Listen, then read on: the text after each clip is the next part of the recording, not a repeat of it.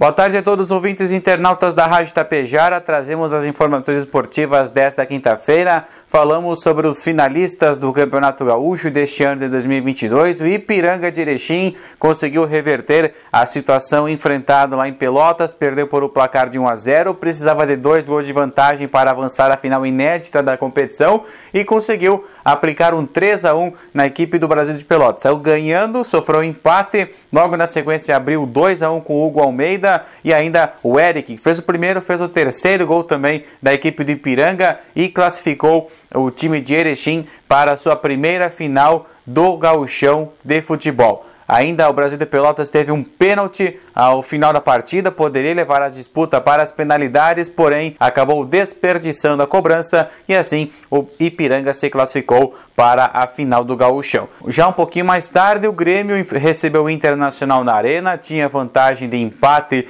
e derrota por dois gols de diferença, que ainda assim avançaria para a final do Gauchão. Foi surpreendido, o Internacional foi superior ao longo dos 90 minutos, venceu pelo placar de 1 a 0, não foi suficiente, mas sai de forma digna da competição. Colorado fez um golaço de falta com Tyson aos 19 do segundo tempo, mas ao longo de toda a partida o Inter foi melhor, teve melhores oportunidades, Grêmio foi muito abaixo, mas jogou com o regulamento debaixo do braço e classificou-se para a final. Sábado agora, dia 26 de março, primeira partida da decisão em Erechim, no estádio Colosso da Lagoa, a partir das quatro e meia da tarde. No outro sábado, no dia 2 de abril, a segunda partida da grande final, também no horário das quatro e meia da tarde, na Arena em Porto Alegre, decidindo ou o primeiro título de Piranga da competição ou o 41 da história do Grêmio. Vamos aguardar então. A grande final do Gauchão vai se avizinhando e o ânimo do torcedor gremista e o torcedor do Canarinho de Erechim